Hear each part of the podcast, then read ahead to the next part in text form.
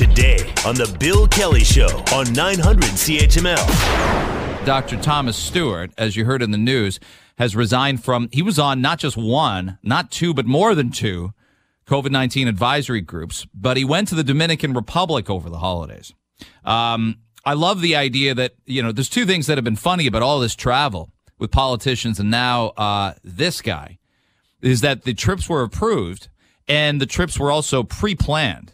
Like again, you're not the, the only unplanned trips are when you're like you know in a mob movie when you know Leonardo DiCaprio realizes Matt Damon knows who he is in The Departed, and you got to pack a bag with cash and a gun and get out of there. That's the only unplanned travel that there is.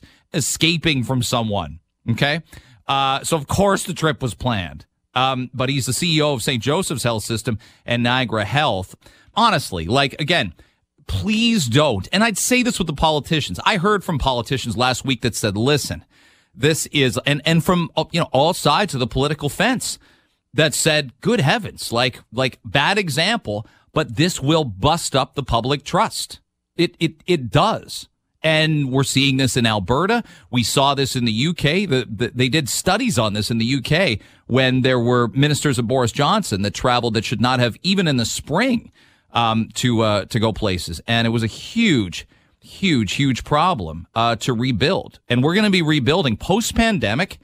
Uh, we're going to be rebuilding for some time. But I would echo, Irfan Dhalla is a fantastic follow on Twitter. He's the VP at St. Mike's Hospital. And here's what he tweeted. The overwhelming majority of healthcare professionals have been working very hard over the last few weeks, perhaps taking a few days off while staying closer to home. Yes, the time off was valuable. We debated this when we wondered w- w- why no one was vaccinated Christmas Day and Christmas Eve as well. But he lays it. Oh, and, and I want to add the, the best part. I hope that the behavior of a very small number isn't used to suggest that we don't practice what we preach. Uh, I want to bring on uh, Dr. David Fisman right now, who is a uh, epidemiologist and uh, a professor uh, as well at the University of Toronto. Dr. Fisman, thanks very much for the time. I appreciate it.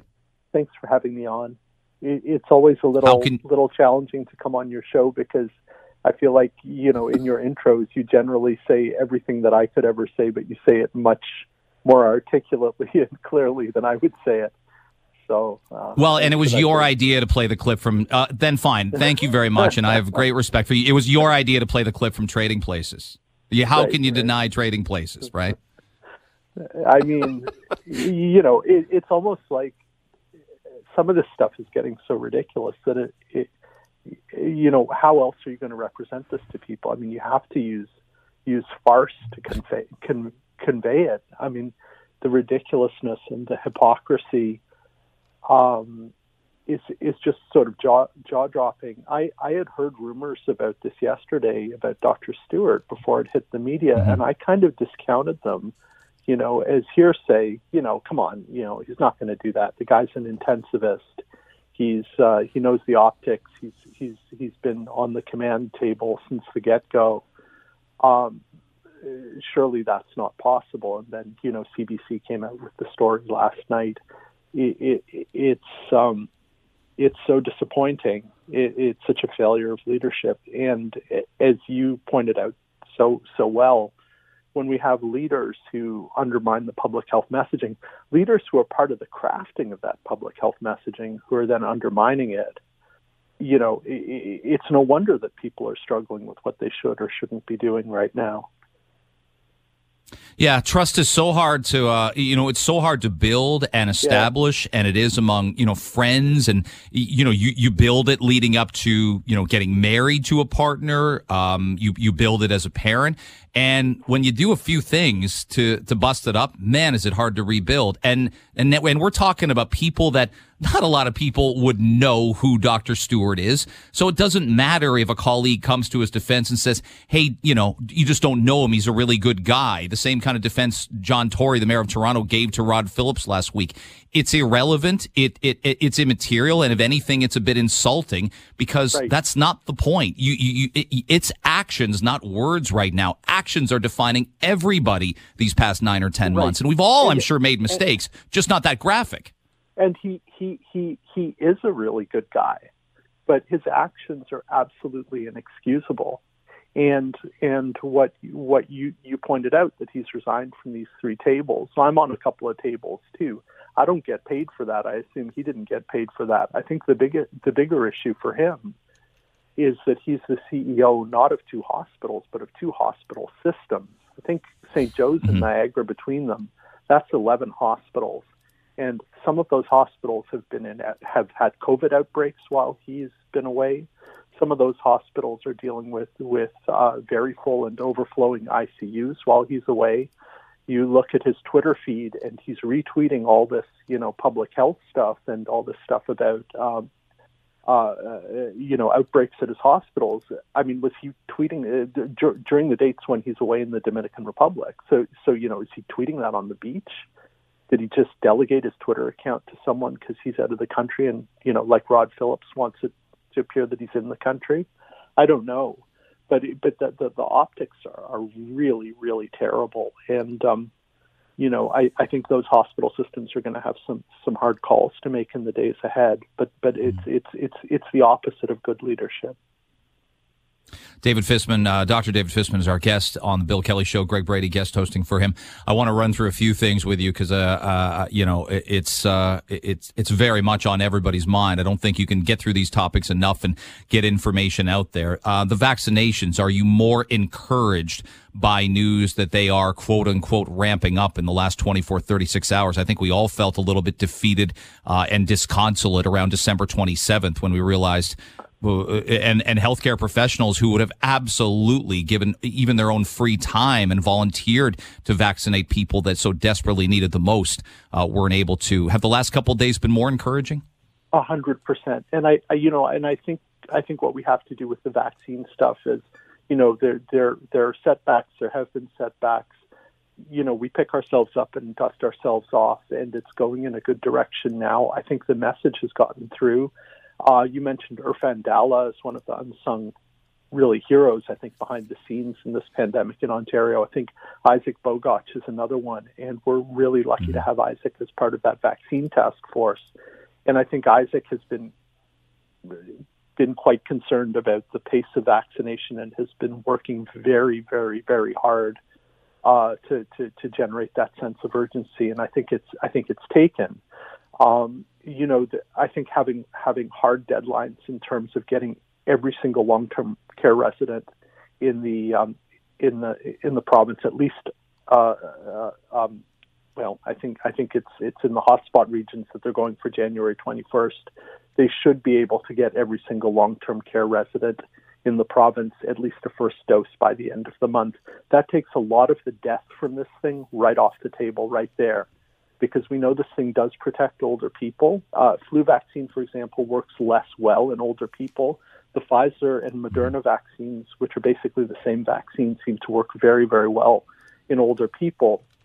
If we can protect the residents of long term care facilities and start rolling this out aggressively in people over age 70 in Ontario, we are going to make this a lot less scary situation very, very fast because overwhelmingly those are the people who are doing the dying that has implications not just in terms of you know our emotional lives and losing our loved ones, but also in terms of hospital capacity. You know, the, most of the folks from long-term care, if they get sick, are not going into intensive care. So that's not what's mopping up our ICU resources and forcing us to open field hospitals. But there are a lot of fit older people who are getting this and getting very sick and are going into into hospital, winding up in intensive care. So the more we can protect the most vulnerable people, which is mostly a function of age, the more we can offload our, our hospital systems, which are really starting to, to, to groan under the weight of all these these people in the ICU. So yeah, it is very urgent. I think I think you're probably going to talk about the one dose, two dose thing. What we see from the trials yeah. is that that single dose gives a lot of protection all by itself. We don't know how durable that protection is, and people do need to get that second dose. But um, what's happening with supply chain is we're getting more and more vaccine faster and faster and faster. So we just need to be getting those first doses into as many people as we can, as fast as we can. I think Isaac has created that sense of hmm. urgency for the vaccine task force, and it's starting to happen.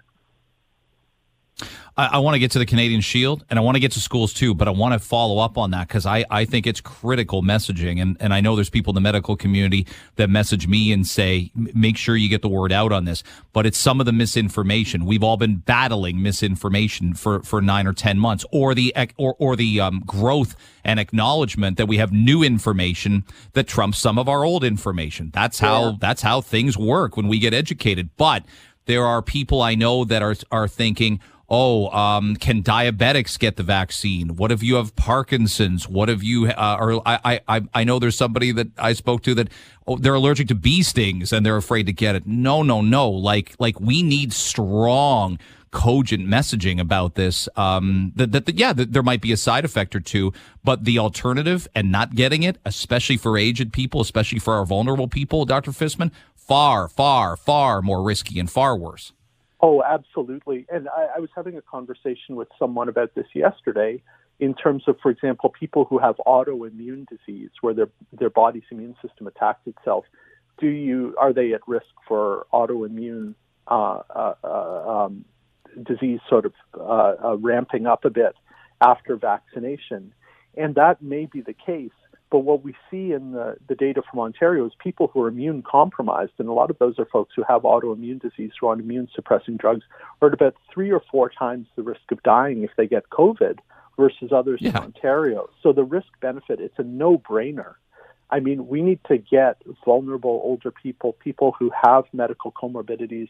They've just gotten rid of um, rid of pregnancy as a, as a restriction on vaccination because we have absolutely no reason to believe that, that giving this vaccine would be would be harmful in pregnancy. And pregnant women are at increased risk of severe illness and death from COVID. We need we need to be getting the, eh, the, the prioritization scheme is good, and every person who's being prioritized for vaccine needs to get that vaccine. It's a safe vaccine. It's been given to tens of thousands of people. Are there some some side effects from the vaccine? Yeah, I mean sore arm and fever is is is most of what you see, and that's what you expect with a vaccine because vaccines are designed to rev your immune system up, and that's what it does. You don't see an increased risk of any sort of medical illness or condition or significant problem in vaccinated versus unvaccinated people. Based on the trials that we've had for both Moderna and, and Pfizer, we know they're both safe vaccines. The risk of adverse events, uh, side, bad side effects from these vaccines are probably running one or two per 100,000 doses is very much lower than what we see with COVID. And people need to need to if you if you're lucky enough to get the vaccine early, get it. Uh, the the Canadian Shield. I know uh, it's something you have advocated. You've pointed a lot of us in the media in the right direction of speaking to some of the scientists, doctors, and and health experts that are calling for more aggressive measures. If anything, what's happened here, though, there have been some.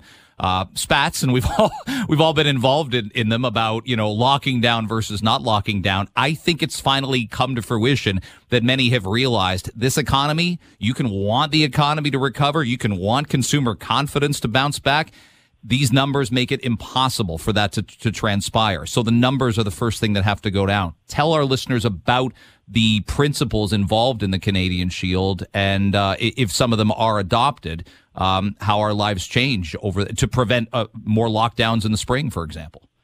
So the, basic idea with Canadian Shield is exactly as you've said. There's been this false dichotomy for months now. This sort of, you know, uh, Hobson's choice, where you're told you have a choice, but it's not really a choice because you have have only one thing you can do. This idea that well, if we protect health, we're going to sacrifice the economy.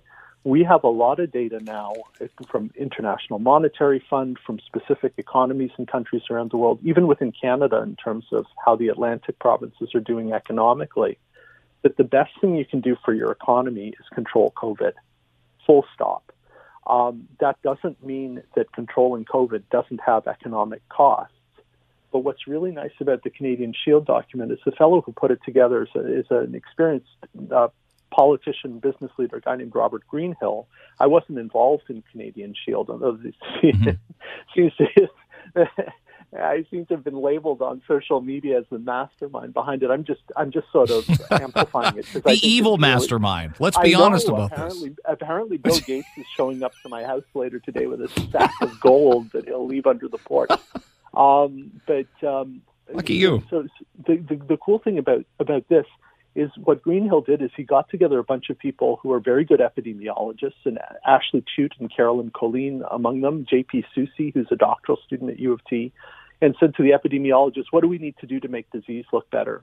And then he said to a bunch of economists and business leaders, including folks from, you know, such such hmm. fly by night le- le- lefty pinko organizations as Canadian Chamber of Commerce and, and Bell Media. you know, I mean, he, he's got he's got business leaders who are also weighing in on this thing, and economists from Queen's University who are doing some modeling, saying, you know, what's best for the economy, and what Canadian Shield is saying is there's a convergence. We we lose the least jobs when we control disease well. They, mm-hmm. they what they're arguing is we don't go as whole whole hog as Melbourne, Australia. We don't lock down that hard, but we lock down close to that hard, and it's a real lockdown. That means real restriction of movement, uh, real reduction in person to person contacts and that mm-hmm. by doing that and doing that in a sustained way for four to six weeks, we're going to get disease down to a point where it's, and, and it's going to happen even faster as vaccines are going in.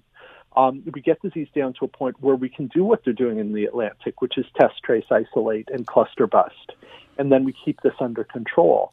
But but the idea is that if you the, the idea from the Queen's modeling is if you keep mo- if you keep locking down reactively only when you're in a crisis and then you ease up and then you're back in the same same boat two weeks later that is the most devastating thing you can do for the economy because it just sort of never ends. It's the mm-hmm. worst of both worlds strategy. Whereas actually taking ownership of this thing and, and doing what they've been doing in Atlantic Canada for months now is the best thing for the economy. And so that you know that's why I, I sort of have been you know tweeting about it and saying you know this is really yeah. good and thoughtful. And it's actually got folks pointing out that this isn't about health or the economy. It's about health and the economy um, I got 60 seconds. I want to know about elementary schools next week. I, I am going to talk to to uh, uh, Marit Stiles uh, top of the hour. Um, but the NDP education critic, I can't see it happening. I I think uh, there's been a lot of doubling down, tripling down. I think we needed schools open in the fall. I think for the most part, they were successful. It was not the doomsday scenario that some suggested it might be. That said, I think it's utterly and completely impossible and irresponsible to, to send 20 kids back to classrooms and have them eat lunch five days a week in them. What do you think? Yeah, I mean, it's, I, I think the best analogy is gasoline on the fire. You know, things are already burning, and we know that the reproduction number in a region is going to bump up when you open the schools and we're already struggling. Our, our reproduction number is not super high. It's 1.1 right now in Ontario. But the thing is, when we have three, 4,000 cases a day, which is the range that we're in, a 10% week on week growth in daily case counts, it is just not sustainable. Our ICUs are already full. Our hospitals are already. I mean, we. I mean, I mean, we're we've got the nightmare scenarios where the morgues are full and we have freezer trucks now in London and Windsor to deal with morgue overflow. This is exactly yeah. the sort of stuff we were talking about last summer. Is we don't want to go there, and we're there. Mm. So on top of all that, to open the schools now, um, I, I, you know, I have an eight-year-old who misses her friends like crazy, and is desperate to be back in the classroom. I, you know, I get it. She loves it. It's good for her, but. Mm you know we're in a public health crisis right now, and I, I, I agree with you. You can't you can't you can't do that yeah. responsibly in in the in the high transmission parts of the province at the moment. You just can't do it. He's uh, Dr. David Fisman. I consider him one of the least dangerous Canadians I know. Um, thank you very much for the time. I I know we'll talk again. I enjoy our chats as always, and uh, we'll be talking about more positive things as to uh, 2021 moves forward. Uh, thank you very much. Yes, we will. I know you're out of time, but if folks just keep keep your eye on the ball after March 2021, life's going to get a lot better. Yeah, awesome. Thank you, Dr. Okay. Fisman, uh, joining us on uh, the Bill Kelly Show. The Bill Kelly Show, weekdays from 9 to noon on 900 CHML.